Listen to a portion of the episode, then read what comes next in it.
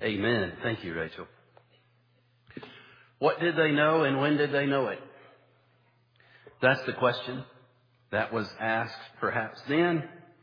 It is the question that we bear asking ourselves now. Just what do you know? And when did you know it? Robert and Catherine Knuth are here this evening, and we have friends in common, Dave and Bonnie Grigg. Dave Gregg's story is that he came to realize it after he had gotten on an elevator at UNC Chapel Hill.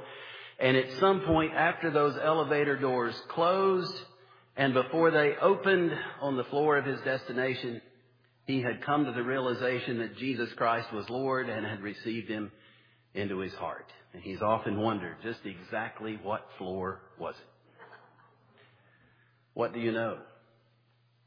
And when did you come to know it? Tonight we gather here on this second annual Christmas Eve celebration being ravaged by COVID to celebrate the birth that continues to impact the world like no other.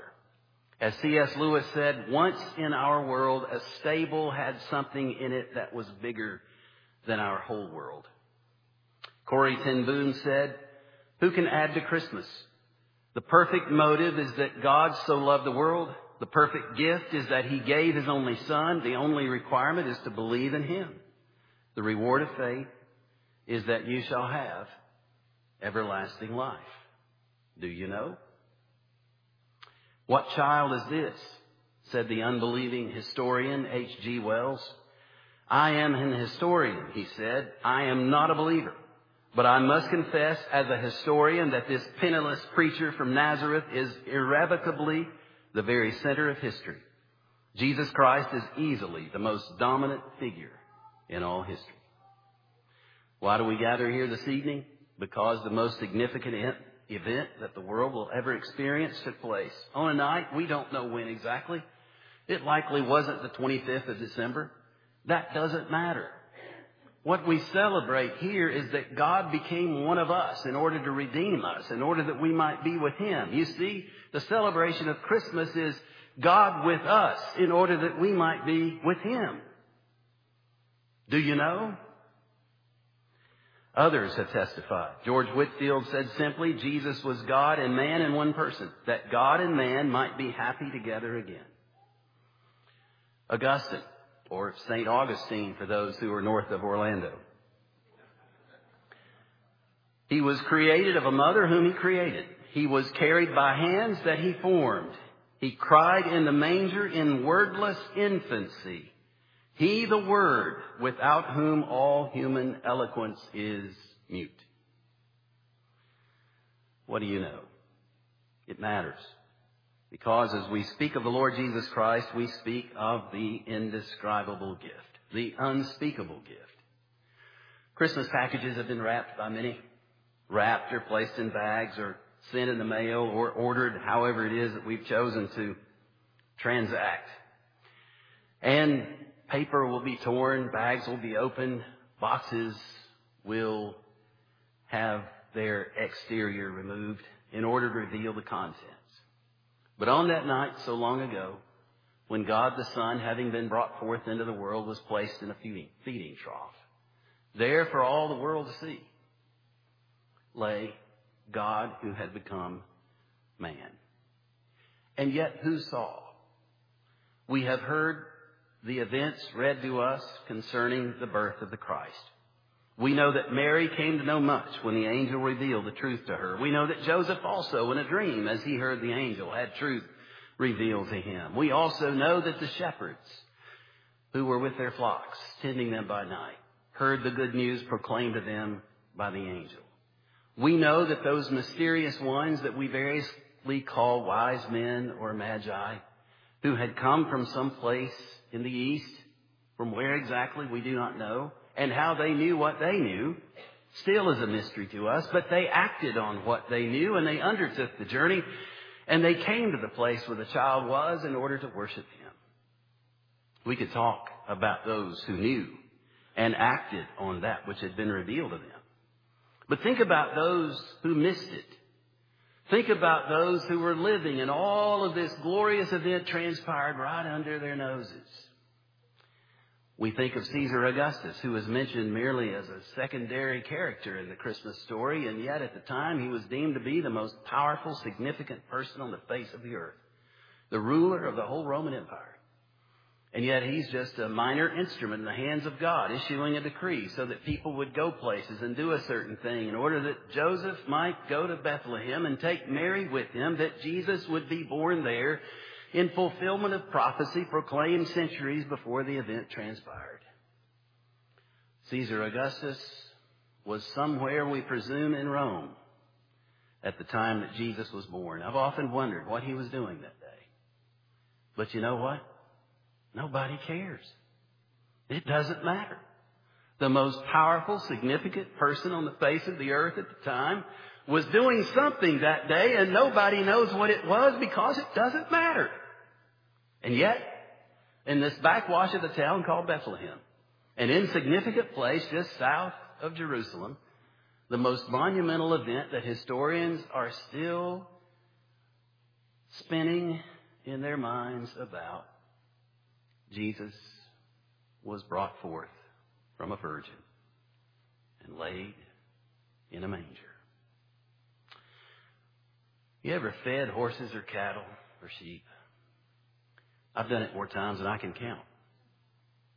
I can remember hanging into a 50 gallon steel drum hanging by my belt buckle to dip oats out of it so that I could feed Papa's horses. I've thrown hay down from the loft through the trap door that we had for those animals. I thought about the horses.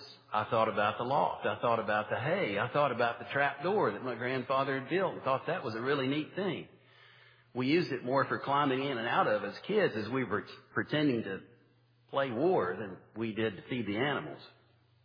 But I never gave any thought really to the feeding trough, place where the food went. It's an insignificant location. And yet, that's where Jesus lay that insignificant vessel, that manger, that feeding trough, holding the Son of the living God. And that gives me hope on this night. Because I realize the one who would condescend from heaven's glory, where all of the angelic host worshiped him, God the Son who had existed throughout all eternity, as we had read during our call to worship by a very lovely reader who said, In the beginning was the Word, and the Word was with God, and the Word was God. Meaning that He didn't come into existence at the beginning, meaning that at the beginning He already existed. And so having left that heavenly estate to be laid in such a lowly place, He demonstrates God's glorious purpose so that He might also inhabit the lives of otherwise insignificant people. I've realized at this point in my life that I'm never going to be a Caesar Augustus or a president of the United States. Who would want that job anymore? I'm never going to be a Billy Graham or a Dr. D. James Kennedy or fill in the blank. I'm just not. You know, I'm, I'm getting the place now I'm starting to forget things. I did remember to come tonight. That's good. And yet, the significance is not in who we are as we are defined by the world. The significance tonight is that God inhabits the lives of those who are humble and who have yielded to Him and who in repentance and faith have received Him. He came to live here, be lain in a manger. That means He will also abide within the lowliest of us. It is good news in that this indescribable gift has come to live among us. It was the 25th of December. We know that because I think all of us, most of us here, lived through it. 25th of December, 1991. How did you celebrate Christmas that year? Do you remember that that's the evening that Mikhail Gorbachev appeared on Soviet television to resign his office. He was leader of a country that no longer existed. The Union of Soviet Socialist Republics had literally ceased to exist because one by one, the countries that made up that Soviet bloc had removed themselves from it. And on the 25th of December, the Soviet flag was hauled down from the Kremlin and the Russian flag was raised. The Soviet Union had met with its demise. It was 69 years old. 69 years before, on the 30th of December, was when Vladimir Lenin, together with the puppet leaders of other nations, had come together and formed that Soviet bloc, that USSR. And it seemed that communism was a world force to deal with. And yet, it ran its course. In that place where secularism was God, where God was denied, where churches were closed, Christians were persecuted, arrested, and killed. Slowly, one by one, one leader after another passed from the scene until finally the final leader sounded the death knell. And yet Jesus still reigns. Sad in our own time, we seem not to have learned the lessons of history, and we seem bent and determined to somehow believe that just because it failed in one era, Marxism can succeed in ours. But I'll tell you this, long after the proponents of the modern day secularist view have passed from the scene, Jesus will continue to reign. And those who have yielded their lives and trusted in Him will also continue to reign. James Montgomery Boice tells the story about a pastor many years ago in Europe who, pastoring a German congregation, found himself being called away for an emergency and could not be there on a Sunday. Now this was back in the day when everyone who matriculated through a college or university in Europe received theological training. Whether you were a scientist or a historian or a linguist, whatever you might be, you had pretty much the same type of education that a minister would have. And so this particular pastor decided that he would call on one of the intellectuals who lived in the area who was serving as a tutor, a tutor in the house of nobility. He, uh, he called on the man and asked him if he would deliver that Sunday sermon. This man was not a Christian, even though he had been trained in theology. And so he asked the pastor, How can I preach what I do not believe? What? The pastor asked in astonishment. You believe in God, don't you? Yes, replied the tutor, I believe in God. And do you not believe that we should love him? asked the pastor. Yes, said the tutor again, I believe that we should. Now, neither our pastor John Anderson nor I would ever proceed this way. I can tell you that. But he did. And having called on this man, the pastor replied, I will give you a text to preach. It is in the words of Jesus. Love the Lord your God with all your heart and with all your soul and with all your mind. Finally, the tutor agreed to the text. So the pastor went on to his appointment. The tutor sat down to study and write out an outline for the message. He was, again, a skeptic, a rationalist. And yet, Dr. Boice says, he wrote out his outline. He very rationally wrote out his first point and gave a reason for it. The first point was, we must love God. That's good, isn't it?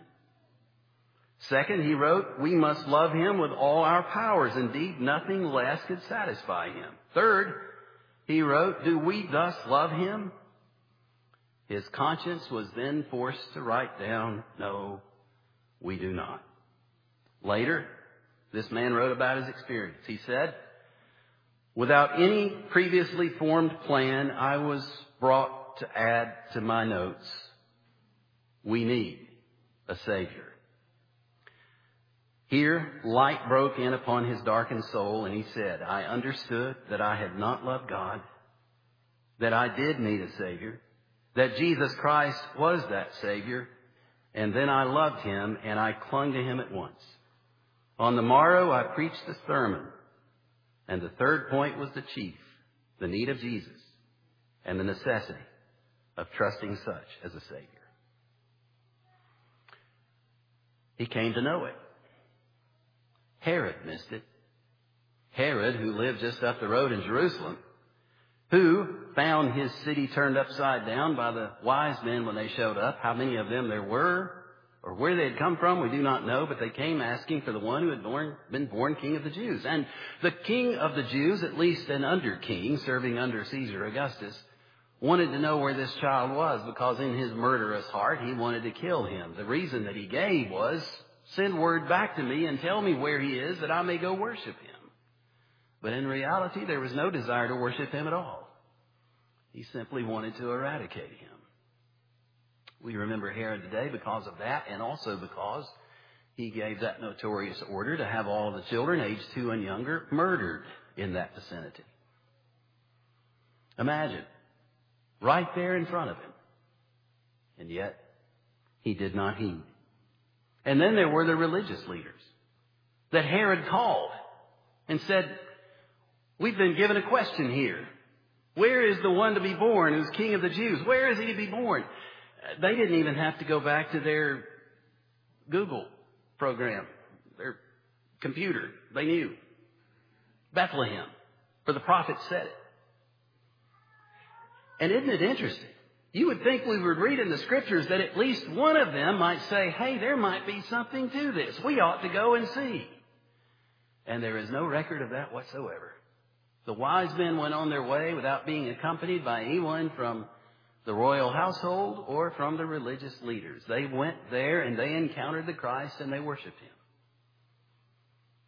The most famous and the most infamous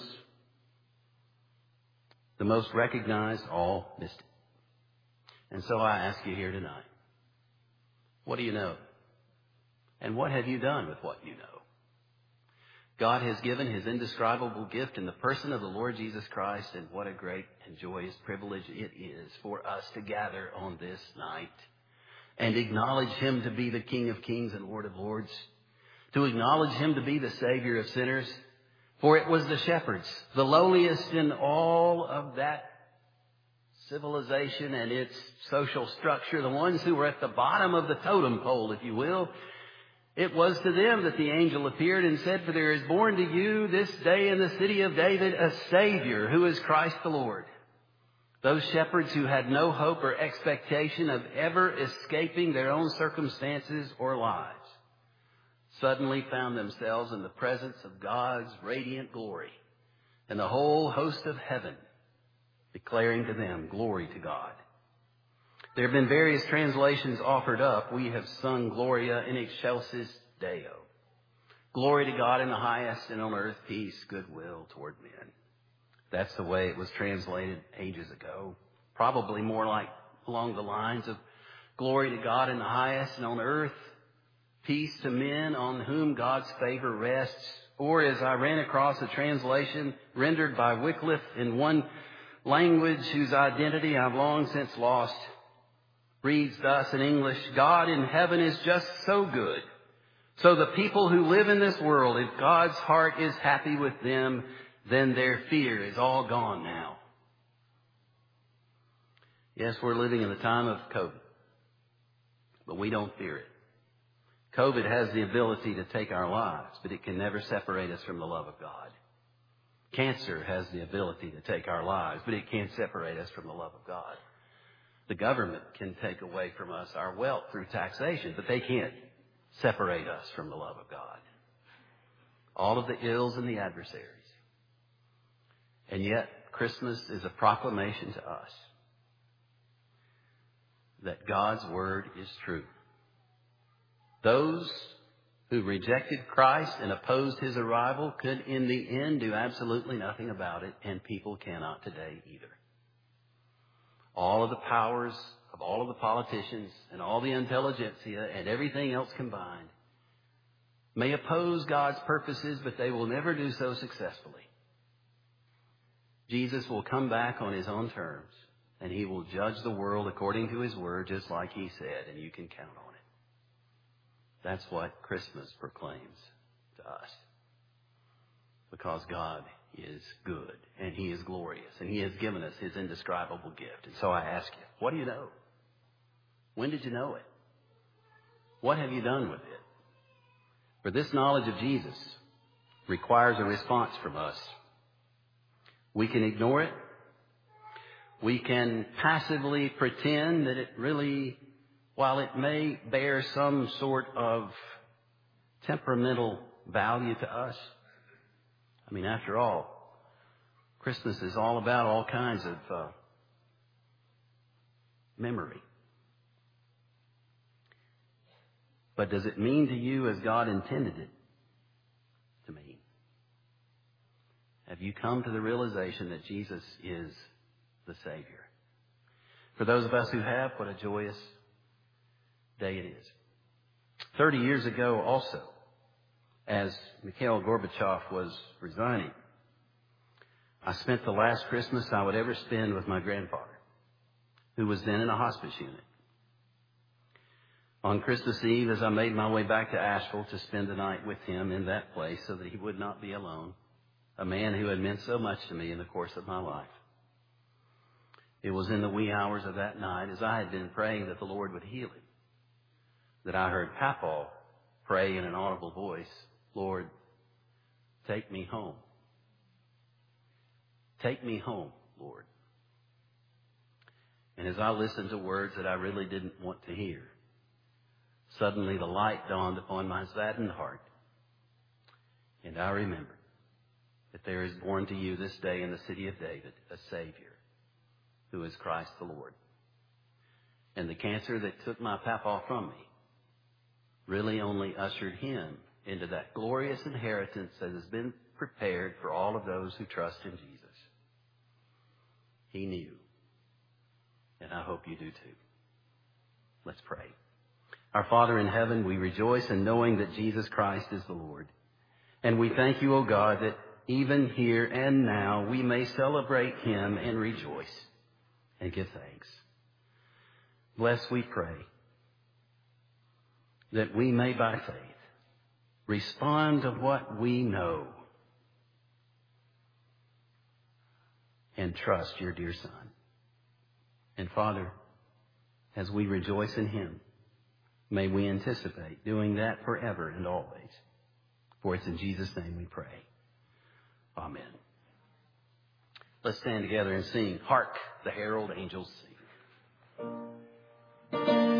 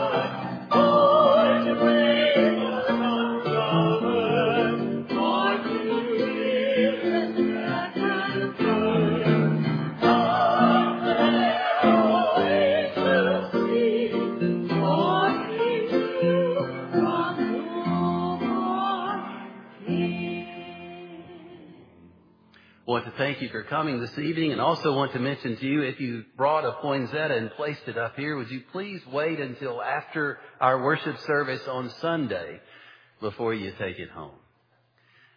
I'm going to pronounce the benediction. At our conclusion, we're going to sing Silent Night, the Christmas hymn that my friend Don Reid and the Statler brothers calls the Amazing Grace of Christmas.